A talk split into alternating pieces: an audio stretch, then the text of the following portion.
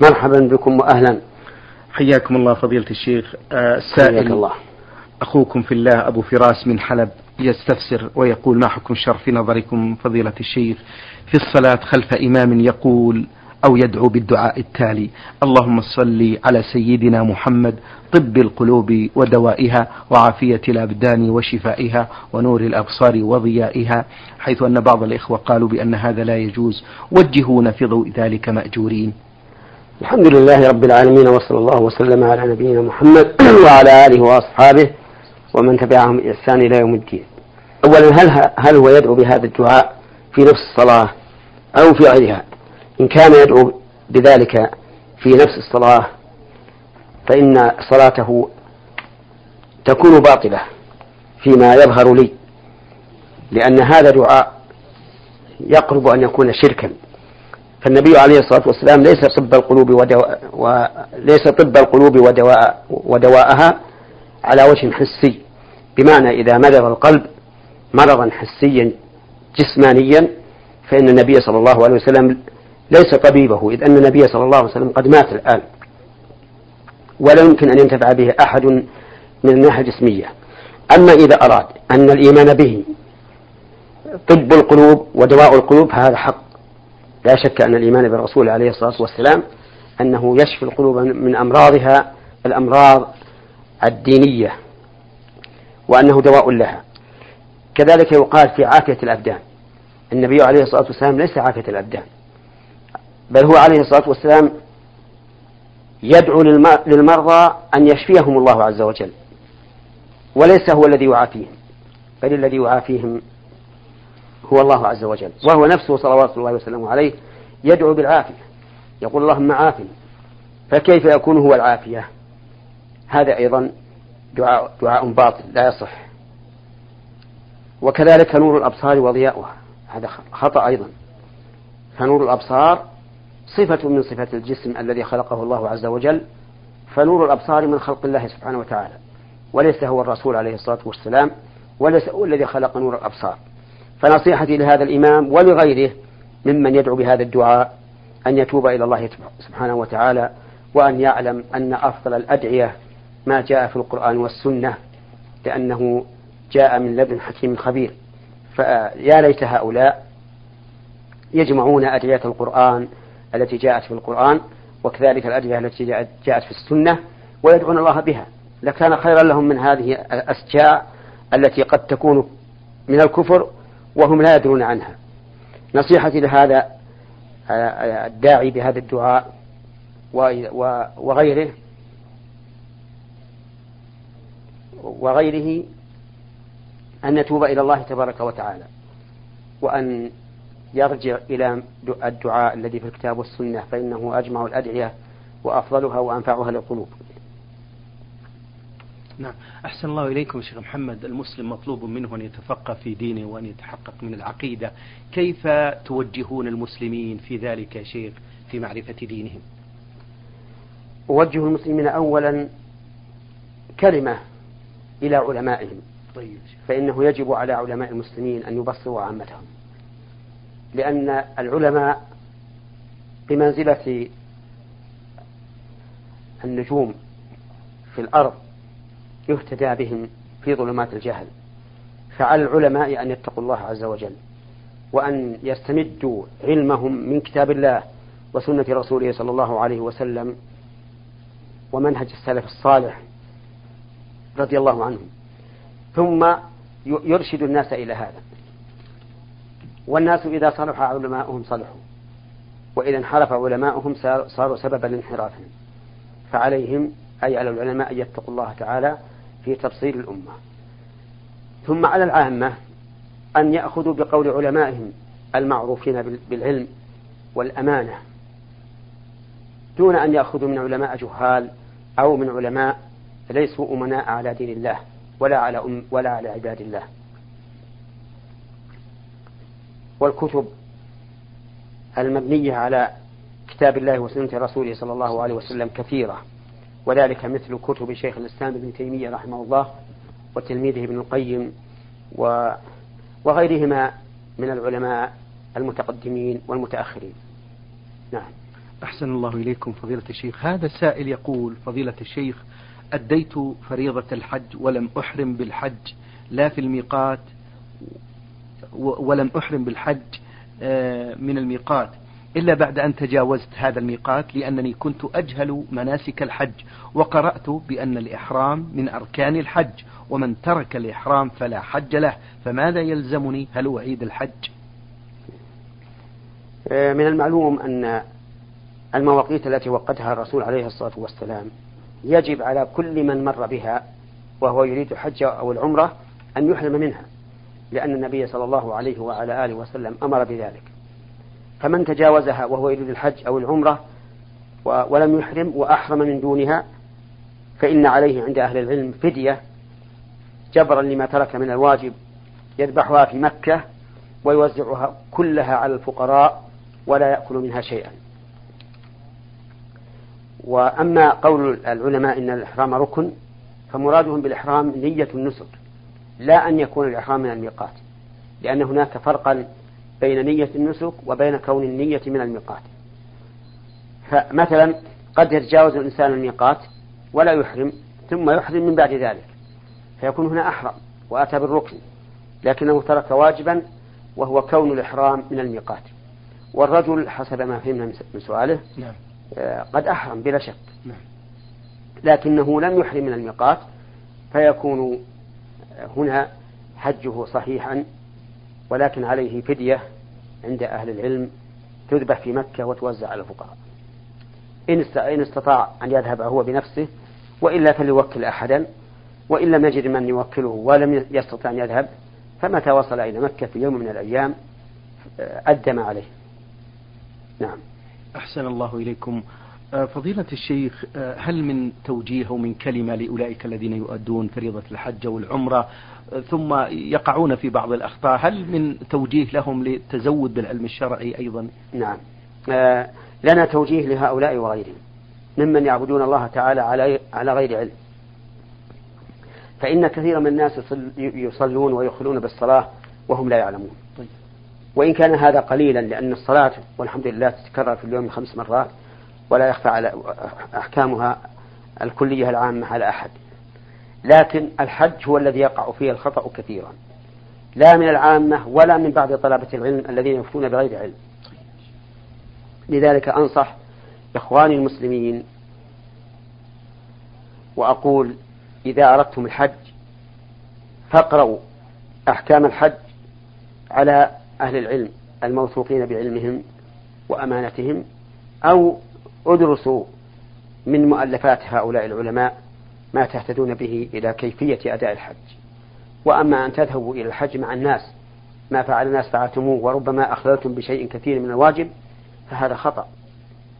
وإني أضرب لهؤلاء الذين يعبدون الله تعالى على غير علم أضرب لهم مثلا برجل أراد أن يسافر إلى المدينة مثلا وهو لا يعرف الطريق. فهل هو يسافر بدون أن يعرف الطريق؟ أبدا. لا يمكن أن يسافر إلا إذا عرف الطريق. إما برجل يكون دليلا له يصاحبه وإما بوصف دقيق يوصف له آه، المسير وإما بخطوط مضروبة على الأرض يسير الناس عليها. وأما أن يذهب هكذا يعوم في البر فإنه لا يمكن أن يذهب. وإذا كان هذا في الطريق الحسي فلماذا لا نستعمله؟ هذا لا نستعمله في الطريق المعنوي. الطريق الموصل إلى الله. فلا نسلك شيئا مما يقرب إلى الله إلا ونحن نعرف أن الله تعالى قد شرعه لعباده. هذا هو الواجب على كل مسلم أن يتعلم قبل أن يعمل. ولهذا أورد البخاري رحمه الله ذلك في كتابه الصحيح فقال باب العلم قبل القول والعمل. ثم استدل لذلك بقوله تعالى فاعلم أنه لا إله إلا الله واستغفر لذنبك وللمؤمنين والمؤمنات. نعم. أحسن الله إليكم فضيلة الشيخ. السائل آه، سوداني حبيب ومقيم بالرياض يقول آه، ما صحة قصة الملكين هاروت وماروت بعدما كلفهم الله عز وجل بأمره ونهاهم ما نهاهم عنه؟ ما الإثم الذي ارتكباه؟ الصحيح أن هذه القصة مفتعلة مأخوذة عن بني إسرائيل. وما أكثر أخبار بني إسرائيل التي لا أساس لها من الصحة. وإني أنصح أخي السائل وغيره أن يقتصروا في القصص على ما جاء في القرآن والسنة فقط والسنة الصحيحة أيضا. وذلك لقول الله تبارك وتعالى ألم يأتهم نبأ الذين من قبلهم قوم نوح وعاد وثمود والذين من بعدهم لا يعلمهم إلا الله فإذا كان لا يعلمهم إلا الله فإن الواجب أن تتلقى أخبارهم من الله سبحانه وتعالى من القرآن أو من السنة الصحيحة عن رسول الله صلى الله عليه وعلى آله وسلم. وربما كان في هذه القصص ما يقدح في التوحيد من حيث لا يعلم الإنسان. وأضرب للسائل مثلا في قصة داود عليه الصلاة والسلام في قول الله تبارك وتعالى وهل أتاك نبأ الخصم إذ تسوروا المحراب إذ دخلوا عليه فقالوا إذ دخلوا على داود ففزع منهم قالوا لا تخف خصمان. بغى بعضنا على بعض فاحكم بيننا بالحق ولا تشطط واهدنا إلى سواء الصراط. إن هذا أخي له تسع وتسعون نعجة ولي نعجة واحدة. فقال أكفلنيها وعزني في الخطاب قال لقد ظلمك بسؤال نعجتك إلى نعاجه وإن كثيرا من الخلطاء لا يقي بعضهم على بعض إلا الذين آمنوا وعملوا الصالحات وقليل ما هم. وظن داود أن ما فتناه فاستغفر ربه وخر راكعا وأناب فغفرنا له ذلك. يزعم بعض القصاص أن داود عليه الصلاة والسلام أعجبته امرأة رجل عنده وكان داود عليه الصلاة والسلام عنده تسع وتسعون امرأة. فأعجبته هذه المرأة وهي مع زوج. ففكر ماذا يصنع بالوصول إليها؟ ففكر ماذا يصنع في الوصول إليها. فأمر هذا الرجل أن يذهب للغزو في سبيل الله من لعله يقتل فيتزوج فيتزوجها داود من بعده. وهذا من أعظم المنكرات. هذا لا يليق برجل عاقل فضلا عن مؤمن فضلا عن نبي من الأنبياء. فهي قصة مكتوبة تخدش بالعقيدة. داود عليه الصلاة والسلام مبرأ من هذا الخلق الذميم والقصة على ظاهرها. خصمان اختصما عند داود عليه الصلاة والسلام. وكان داود قد آه، انفرد يعبد الله تبارك وتعالى في محرابه. وأغلق عليه الباب. اجتهادا منه. وكان داود عليه الصلاة والسلام هو الذي يحكم بين الناس. والحاكم بين الناس يجب أن يفتح لهم الباب وأن يفتح لهم المجال حتى يختصموا ويحكم بينهم. ففتنه الله عز وجل. وذلك بأن اختبره سبحانه وتعالى. لما انفرد في محرابه وأغلق الباب بعث الله إليه هذين الخصمين فتسوروا المحراب. يعني أنهم قفزوا من فوق الجدار. ففزع منهم كيف يدخلون عليه والباب مغلق. فقالوا له لا تخف خصمان. بغى بعضنا على بعض. وذكروا البغي. فقال إن هذا أخي له تسمية النعجة والنعجة هنا ليست المرأة كما قيل بل هي الشاة. ولي نعجة واحدة فقال أكفلنيها وعزني في الخطاب أي هبها لي ولأجل يكمل مئة. فيبقى هو عنده مئة نعجة وهذا ليس عنده شيء. يقول عزني في الخطاب يعني غلبني كأنه فصيح ذو بيان شديد. فقال داود عليه الصلاة والسلام لقد ظلمك بسؤال نعجزك إلى نعاجه وهنا القصة تجد فيها أولا أن داود عليه الصلاة والسلام انفرد في محرابه في عبادته الخاصة دون أن يفتح بابه للحكم بين الناس. ثانيا أنه استمع إلى الخصم دون أن يأخذ حجة الخصم الآخر. ثالثا أنه حكم بقول الخصم دون أن ينظر ما عند الخصم الآخر. فلذلك علم داود أن الله تعالى اختبره وفتنه فخر راكعا وأناب من كون و وتاب إلى الله عز وجل من كونه انفرد في محرابه وأغلق الباب عليه وكونه آه، أخذ بقول الخصم دون أن يسأل الخصم الآخر وكونه, وكونه حكم له دون أن ينظر ما ما عند الآخر من مدافعة. هذه القصة وهي واضحة في القرآن. ولا حاجة أن آه، أن نصطنع قصصا مكتوبة وفيها خدش للأنبياء عليهم الصلاة والسلام. وأمثال هذا كثير. لذلك أنصح إخواننا الذين يقرؤون في في كتب التفسير المشحونة بهذه الإسرائيليات أنصحهم من أن يتمادوا في هذا. وأن وأقول لهم اتركوا هذه هذه التفاسير وإن كان فيها خير كثير لكن هذا الشر الذي لا يعلم عنه إلا العلماء قد يغتر به بعض العامة الذين يطالعون هذه الكتب. جزاكم الله عنا وعن المسلمين خير الجزاء. شيخ محمد السائل يقول ما موضع رفع الأيدي في تكبيرة الإحرام؟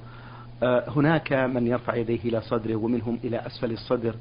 آه الصحيح في ذلك مع التوجيه. جزاكم الله خيرا. رفع اليدين في الصلاة يكون في في أربعة مواضع. الموضع الأول عند تكبيرة الإحرام والموضع الثاني عند الركوع والموضع الثالث عند الرفع من الركوع والموضع الرابع عند القيام من التشهد الأول. وينتهي الرفع إلى فروع الأذنين أو إلى شحمة الأذنين أو إلى المنكبين. هذه السنة. يعني إما أن ترفع يديك إلى فروع الأذنين أو إلى شحمة الأذنين أو إلى المنكبين. وأما رفعها إلى الصدر لا, لا تبلغ المنكبين فهذا خطأ. هذا في الحقيقة عبث لا يثاب عليه الإنسان لأنه لم يأتي بالسنة ولم يأتي بالسكون. فهو تحرك حركة غير مشروعة. فيكون ذلك من العبث في الصلاة. لذلك نقول للإخوان الحريصين على فعل السنة في رفع اليدين أن يرفعوا أيديهم إلى المناكب على الأقل. أو إلى فروع الأذنين أو إلى الشحمات الأذنين. والأحسن أن يفعل هذا مرة وهذا مرة حتى يحيي السنة على جميع وجوهها. نعم. أحسن الله إليكم. السائل سلطان عبد الرحمن يقول هل يجوز مس المصحف من غير وضوء مع وضع حاجز في قماش أو نحوه؟ نعم يجوز للإنسان أن يضع قماشا يحول بينه وبين مس المصحف ويقرأ فيه ولو كان على غير وضوء. وهنا يقول السائل هل يجوز مس المصحف مع وضع, مع وضع قماش وهذا التعبير غير صحيح. لأنه إذا كان هناك قماش لم يكن هناك مس. المس لا يمكن إلا إذا لم يكن هناك حائل. والصحيح أنه لا يجوز مس المصحف والإنسان على غير وضوء بدون حائل. لقوله في الحديث الذي كتبه النبي صلى الله عليه وسلم لعمرو بن حزم أن لا يمس القرآن إلا طاهر. وهذا الحديث وإن كان مرسلا لكنه قد اعتبره أهل العلم وأخذوا به وفروا عليه مسائل كثيرة في الفقه. وعليه فلا يجوز مس المصحف إلا إذا كان على طهارة. وأما إذا وضع حائلا فإنه ليس ليس بمس له فلا حرج. فإن قال قائل ما تقولون في الصبيان الذين يحملون آه، جزءا من القرآن الكريم وهم على غير وضوء. آه، نقول إن بعض العلماء قال إن الصبيان يستثنون من هذا لأن الصبي غير مكلف. فلا يجب عليه شيء. ومنهم من قال إنه وإن لم يجب عليه شيء لكن يجب على وليه أن يمنعه من مس المصحف بلا وضوء. ولكن هنا الحاجة قائمة لمس المصحف بدون وضوء لأن الصبي قد يكون غير عارف بالوضوء ثم لو توضأ فليس مضمونا أن يحفظ نفسه من الحدث فيعفى عن ذلك للمشقة. والله أعلم. أحسن الله إليكم. في الصلاة السرية هل يجوز رفع الصوت بالتكبير؟ الصلاة السرية نعم. للإمام لا بد أن يرفع صوته حتى يقتدي الناس به. وأما غير الإمام فلا يرفع صوته لأنه لا حاجة لذلك. ثم هنا مسألة آه، أنبه عليها وهي أن بعض المأمومين الذين يصلون وراء الإمام تسمعهم يجهرون إما بالتكبير وإما بقول سبحان رب الأعلى وإما بقول سبحان رب العظيم وإما بالقراءة فيشوشون على من حولهم. وهذا أقل أحواله الكراهة لأن النبي صلى الله عليه وسلم خرج على أصحابه وهم يقرؤون ويجهرون بالقراءة فنهاهم. وقال لا يدين بعضكم بعضا في القراءة. فجعل صلى الله عليه وسلم هذا إيذاء. وصدق فإن الإنسان الذي يجهر بالصلاة وحوله من يصلي يؤذيه بلا شك. لهذا ننهى إخواننا الذين يصلون وراء الإمام أن يجهروا بشيء من أذكار الصلاة لا القراءة ولا التسبيح ولا الدعاء. لئلا يشوشوا على من حولهم. نعم. أحسن الله إليكم. هل يجب القصر في الصلاة والجمع وذلك للمسافر أم هو سنة؟ وإذا لم يقصر ويجمع فهل عليه شيء يا شيخ؟ نعم. آه القصر في الصلاة للمسافر مؤكد جدا جدا. ولو قيل بالوجوب لم يكن بعيدا. لكن الصحيح بعد أن تأملت أن القصر ليس بواجب. ودليل ذلك أن الصحابة رضي الله عنهم كانوا يصلون خلف عثمان بن عفان رضي الله عنه حين صار يتم الصلاة في منى ولم يعيد الصلاة. ولو كان القصر واجبا ما تبعوه على الأربع فالصواب أنه ليس بواجب. لكنه سنة مؤكدة جدا. ما دام الإنسان في سفر فلا يزيد في الرباعية على ركعتين. أما الجمع فهو مسنون إذا كان الإنسان يسير. يعني قد جد به السير. فالسنة أن يجمع. حسب الأرفق به. إما جمع تقديم وإما جمع تأخير. أما إذا كان المسافر نازلا فإن الأفضل ألا يجمع وإن جمع فلا بأس. فصار الجمع يختلف عن القصر. القصر سنة مؤكدة جدا جدا ما دام الإنسان على سفر وإن طالت مدة سفره. والجمع إن كان سائرا يعني على الطريق فالأفضل أن يجمع ويجمع حسب الأرفق به إما جمع تقديم وإما جمع تأخير. وإن كان نازلا فإن الأفضل ألا يجمع وإن جمع فلا بأس. نعم. أحسن الله إليكم فضيلة الشيخ. بقي أن يقول نعم لو أن الإنسان أتم نعم. أتم ولم يجمع في السفر؟ لقلنا هذا جائز لكنه خلاف السنة. السنة أن يقصر في السفر على كل حال وأن يجمع إذا دعت الحاجة إلى الجمع. أحسن الله إليكم يا شيخ. ما كيفية الإقعاء المستحب والمكروه ومتى يفعل يا شيخ؟ نعم.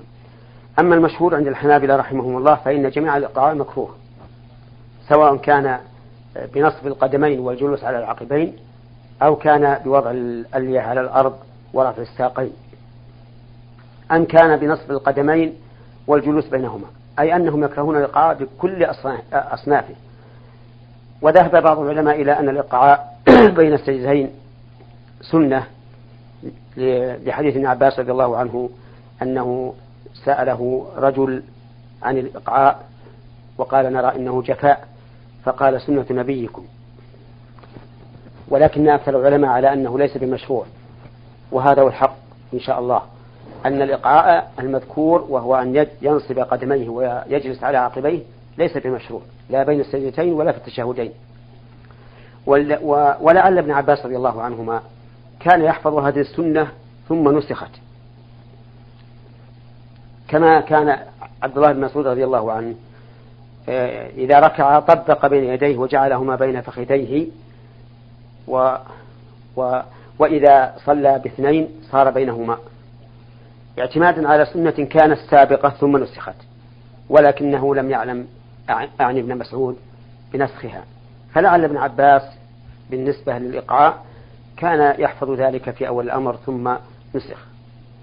والمهم أن القول الصحيح أن أنه لا إقعاء في الصلاة وإنما يفترش ما عدا التشهد الأخير في الصلاة الثلاثية والرباعية فإنه يكون متوركا نعم. حفظكم الله. شيخ محمد الآيات الناسخة والمنسوخة ما هي يا شيخ؟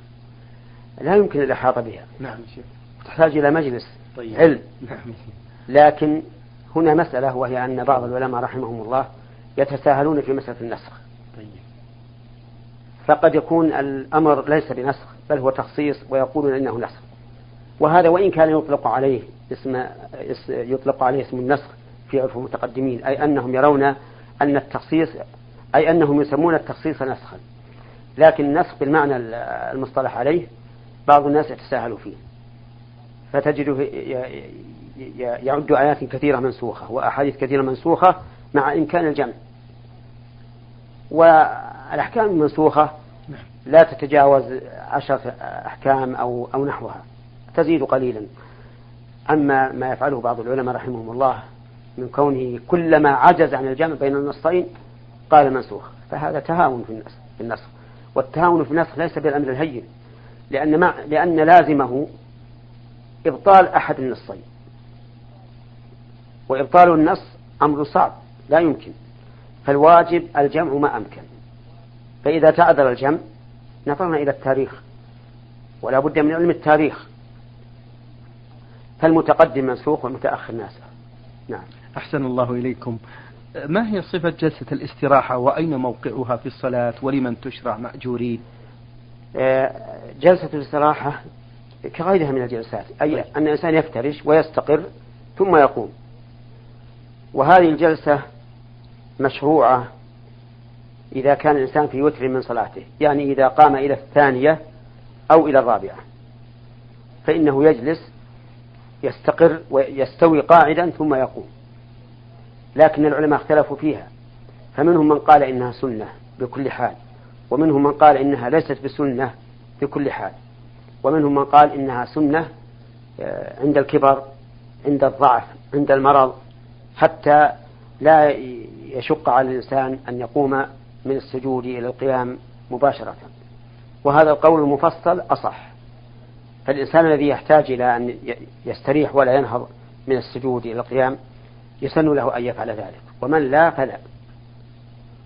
ولكن هنا مسألة وهي إذا كان الإمام يرى سنية الجلوس فهل المأموم يتابعه؟ أو يبقى ساجدا حتى يظن أنه قد قام؟ أو يقوم قبل أن يقوم الإمام؟ نقول يجب أن يتابعهم ويجلس معه. لأن الإنسان مأمور بمتابعة إمامه. لقوله عليه الصلاة والسلام إنما جعل الإمام ليؤتم به. حتى وإن كنت ترى أنها ليست بسنة فاجلس مع الإمام تبعا له. وإذا كان بالعكس مأموم يرى أنها سنة والإمام لا يرى أنها سنة ولا يجلس. فإن المأموم لا يجلس وإن كان يرى أنها سنة متابعة لإمامه. لكن هل يجب عليه أن يدع الجلوس من أجل المتابعة؟ هذا محل نظر. ولهذا نقول الأفضل أن لا يجلس. ولا نقول بالوجوب لأن التخلف هنا تخلف يسير. ليس تخلفا طويلا حتى نقول إنه حرام بل هو تخلف يسير. وعلى كل فإذا كان الإمام لا يرى الجلوس والمأموم يرى الجلوس فليقم مع إمامه ولا يجلس فإن ذلك خير له. وأقرب إلى اتباع السنة لقول النبي صلى الله عليه وسلم إنما جعل الإمام ليؤتم به. إنما جعل الإمام ليؤتم به. فإذا كبر فكبروا وإذا ركع فاركعوا وإذا سجد فاسجدوا. فجعل فأمر النبي صلى الله عليه وسلم المأموم أن يسجد فور سجود إمامه وأن يركع فور ركوع إمامه وأن يكبر فور تكبير إمامه لكن يكون بعده. نعم. أختم هذا اللقاء بهذا السؤال. يقول السائل الشيخ حفظكم الله كنت في صلاة فخرج دم من أنفي فهل صلاتي باطلة؟ الصلاة ليست باطلة إذا خرج الدم من الأنف. أما لو خرج من الدبر أو من القبل فإن الوضوء ينتقض فتبطل الصلاة. وأما إذا خرج من الأنف أو من جرح آخر فإنها الصلاة لا تبطل بذلك. لكن ربما يكون يكون عاجز عن إتمامها إذا كثر خروج الدم.